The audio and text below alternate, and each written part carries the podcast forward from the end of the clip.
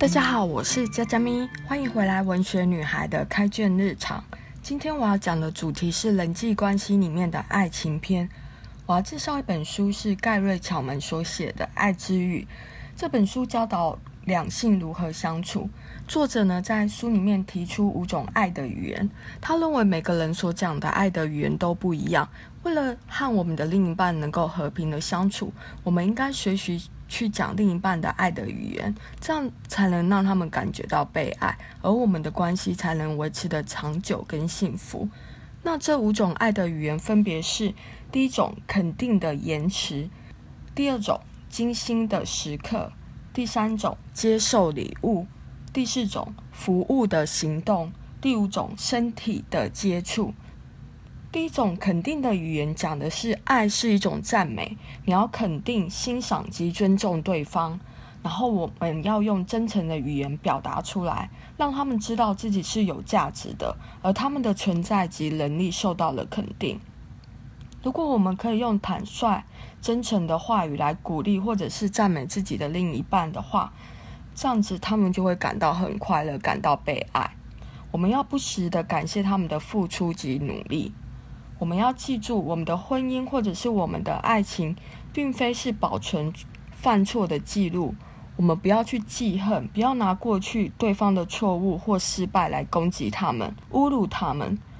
这样是一种伤害而不是爱。第二种，如果你的另一半讲究的是精心的时刻的话，那么他们希望的就是你能够陪伴在他们身边，他们认为爱是一种真心的相伴。你的配偶呢，希望能够获得你不分散的注意力，希望你们能够一起度过属于彼此的时光，一起做一些什么或者不做些什么也没关系，只要好好的交谈。有些夫妻觉得他们已经花很多时间在一起了，但其实那只不过是你们的物理距离很近，实际上那不代表心灵上面的契合。如果你同处在一个空间里面，然后你只是在做自己的事情，而没有停下来好好的看看你身边的另一半，那这样就称不上是陪伴。我们要花时间分享彼此的想法、感觉或者是愿望，这是很重要的。如果你的配偶常常抱怨你说你不陪他，或者你都不讲话，他其实不是在说你一个字都不讲，而是说你们之间很少有同理心的对话。或者他觉得你不是一个很好的倾听者，老是打断他的话，然后急着想要给意见，也不管那是不是对方想要的。再来，如果你的另一半讲的爱的语言是接受礼物的话，那么他强调的是他希望可以接受到你给他的礼物，因为他认为爱是一种给予。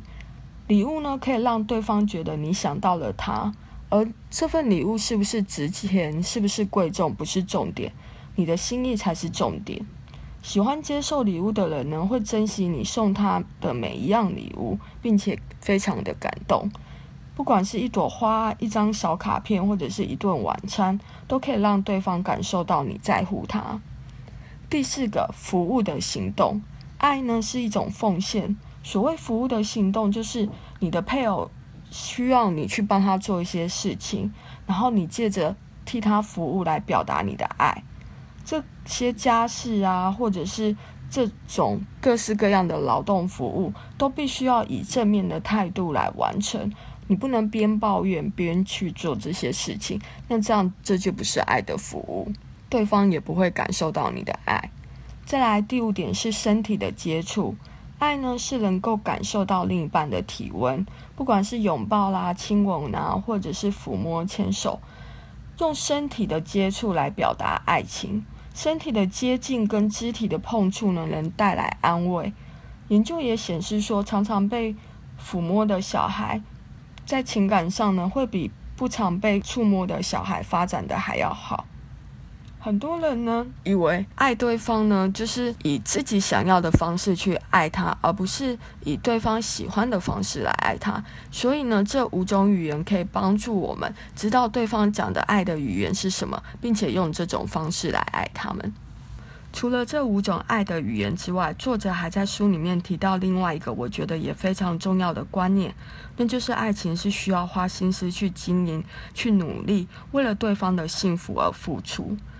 很多人在谈恋爱的时候，他们感到非常的浪漫，然后愿意为了对方做很多的事情。可是当他们结婚之后，他们就觉得奇怪，这种新鲜的感觉，或者是那种浓情蜜意，全部都消失了。他们就觉得爱已经不见了，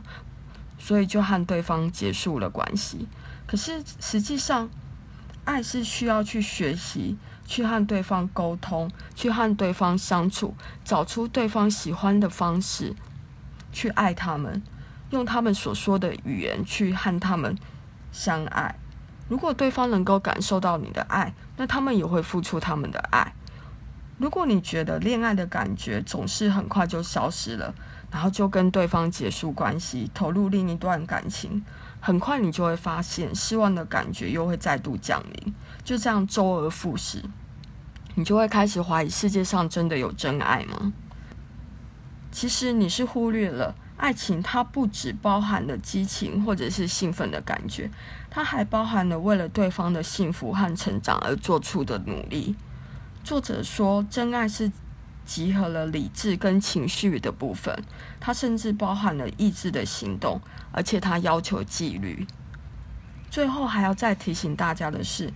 你一定要用你配偶所喜欢的方式去爱他们，用他们所讲的爱的语言去爱他们。如果你的另一半喜欢的是你买很多礼物给他，那么你就买礼物给他，让他感受到你的爱情。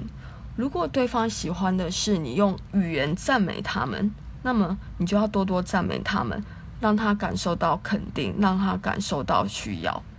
如果你真的不知道对方讲的爱的语言是什么的话，那你就真心真意的去问对方，让他们知道你愿意为了爱他们而做出改变，去做会让他们感到被爱的事情。